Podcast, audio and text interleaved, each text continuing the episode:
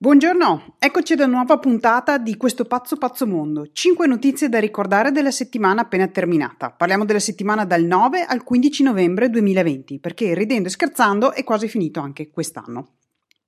Apriamo con la firma del più grande accordo commerciale mai siglato tra Cina e altri 14 paesi della zona pacifico-asiatica. Questo accordo si chiama RCEP, cioè Regional Comprehensive Economic Partnership. Gli analisti dicono che, eh, sebbene i benefici economici di questo accordo potrebbero essere modesti, diciamo così, e comunque richiederanno anni per materializzarsi, il messaggio diplomatico dietro questo evento può essere molto molto forte e comunque porterà a un aumento dell'influenza sia politica che economica della Cina in questa regione. Questo accordo crea un blocco economico e se ricordi parliamo di blocco economico nel senso di gruppo di paesi che eh, si, si, uniscono insieme con uno specifico accordo, quindi un blocco economico che comprende il 30% della popolazione mondiale, così come il 30% dell'economia mondiale. È maggiore di quello che comprende Stati Uniti, Messico e Canada, che si chiama USMCA, e dell'Unione Europea. Eh, questo accordo include sia i membri dell'ASEAN, ovvero Indonesia, Thailandia, Singapore, Malesia, Filippine, Vietnam, Brunei, Cambogia, Myanmar e Laos, e ehm, che hanno sottoscritto questo accordo con Cina, Giappone, Corea del Sud, Australia e Nuova Zelanda. Alcuni di questi paesi non avevano ancora degli accordi commerciali bilaterali e questo è un progresso interessante portato proprio da questo nuovo, questo nuovo accordo.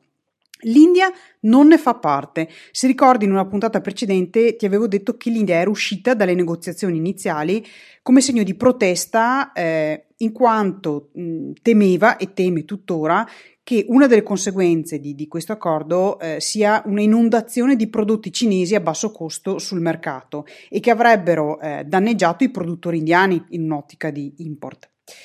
Il Giappone eh, apprezzerebbe, a dire la verità, la presenza indiana, anche per controbilanciare il peso economico della Cina. Comunque le porte di questo, di questo accordo non sono ancora eh, chiuse, sono aperte per la Cina, vediamo, eh, pardon, per l'India.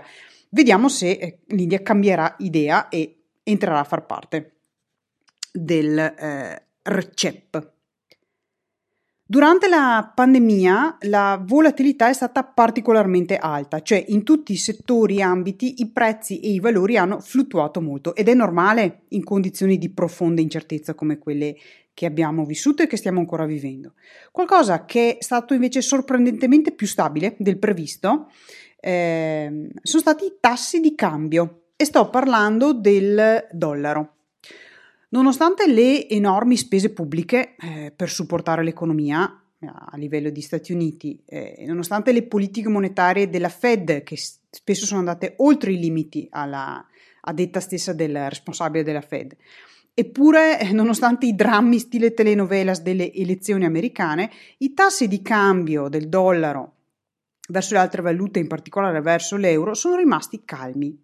Fino ad oggi l'euro si è apprezzato di circa il 6% contro il dollaro in questo 2020. Però se lo paragoniamo a ciò che è successo nella crisi del 2008, eh, dove il dollaro è passato da 1,58 a 1,07, parliamo veramente di piccolezze se facciamo il rapporto tra, tra queste due annate. Perché sorprende questa calma questa mancanza di volatilità, perché la norma fino ad ora è stata che in tempi di recessione la valuta oscilli con grande impeto. Ora è difficile dire cosa esattamente abbia contribuito a tenere questa stabilità della valuta eh, del dollaro americano. Di certo comunque non potrà durare in eterno.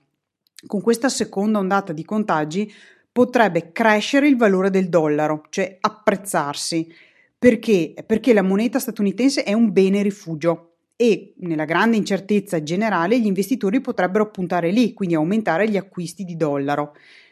Quando c'è più domanda, eh, il prezzo sale e quindi più domanda di investimenti di rifugio, diciamo, nel dollaro potrebbe far alzare il valore del dollaro stesso. Vedremo se eh, ci sarà anche qualche altra variabile che farà muovere un po' di più eh, i tassi di cambio. La terza notizia riguarda la Brexit. Le negoziazioni sulla Brexit hanno raggiunto il capolinea con il rifiuto di eh, Regno Unito e Unione Europea di muoversi dalle loro reciproche posizioni sul tema cruciale in questo momento più che mai della pesca. Boris Johnson appare, diciamo, contrariato dalla mancanza di volontà da parte europea di eh, re- rivedere un po' le richieste e eh, ci sono voci che circolano sulla possibilità sempre più vicina che ci sia una Brexit con un no deal, quindi senza accordo. La volontà di base di ambo le parti è quella di trovare un accordo, però eh, con i tempi così stretti, delle posizioni ancora così rigide, le cose si fanno decisamente non facili in questa direzione. L'internet economy africana sta crescendo a ritmi davvero davvero rapidi, secondo un report della Banca Mondiale. Eh, ora, sai che la crescita economica di un paese si misura attraverso il PIL, prodotto interno lordo. In inglese il PIL si dice GDP, Gross Domestic Product, e la crescita legata ad internet viene detta IGDP, come, come diciamo noi iPhone, iPod. Questa I, questa I davanti, rappresenta proprio il mondo del digitale.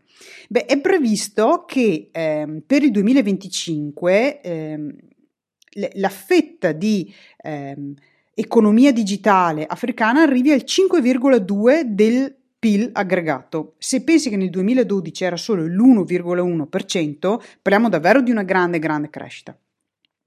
L'internet economy eh, include moltissimi settori, parliamo di quello bancario, fintech, l'agritech, il sanitario, il venture capital ed è portata avanti da sviluppatori professionisti. In tutta l'Africa si parla di circa 700.000 professionisti, sviluppatori, concentrati per oltre la metà tra Egitto, Kenya, Marocco, Nigeria e Sudafrica.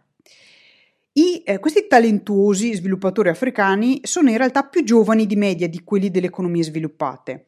Però eh, un dato interessante è che solo un terzo di loro si è formato all'università, più della metà o ha fatto da solo o da sola, quindi si è formato e ha studiato per conto suo, eh, o ha pagato corsi scolastici online, quindi non comunque legati all'università. In Africa c'è una grandissima ambizione e, e, molta voglia di aumentare le proprie competenze, ecco perché c'è così tanta proattività da parte dei giovani. Un dato promettente è che le donne rappresentano il 21% degli sviluppatori africani ed è un dato decisamente migliore rispetto al 15% che troviamo negli Stati Uniti. Chiudo con la notizia che una donna è diventata vicepresidente americana, la prima in tutta la storia degli Stati Uniti, Kamala Harris.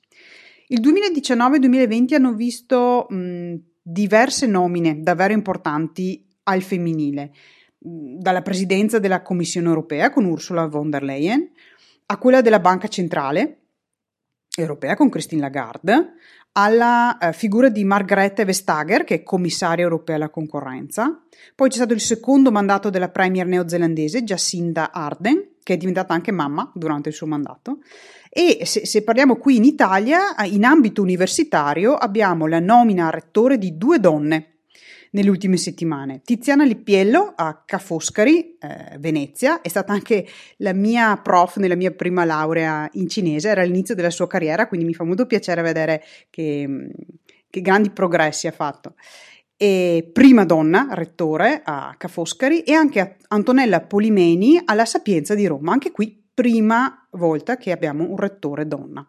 Sono segnali di cambiamento in un'epoca decisamente di grandi cambiamenti e il cosiddetto soffitto di vetro mh, mm, nelle carriere delle donne sembra avere qualche bella crepa in più. E a proposito di limiti che vengono a cadere, il bonus positività di oggi riguarda Chris Nikic, che è un triatleta con un sindrome di Down, che ha infranto il record mondiale completando la sua prima gara Ironman. Non so se tu sai cos'è la gara Ironman, letteralmente è una gara per uomini di ferro. E il nome è azzeccatissimo perché si tratta di fare 3,8 km a nuoto e subito di seguito 179 km in bici e infine, sempre di seguito senza fermarsi, 42 km di corsa.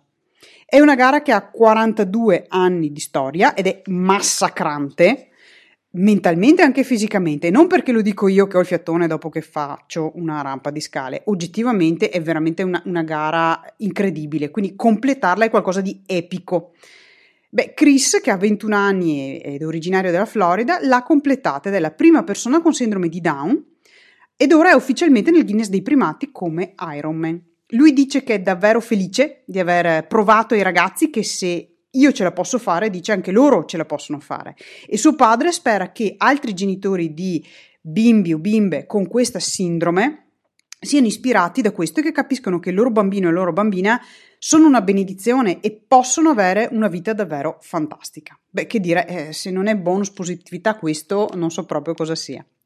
È tutto per oggi. Ricordati che eh, diventiamo ciò che pensiamo per la maggior parte del nostro tempo, perciò pensa con attenzione, scegli con attenzione, soprattutto in questa fase delicata delle nostre vite e continua ad investire su te stessa. Ciao da Virginia Busatto, la pianificatrice finanziaria delle donne.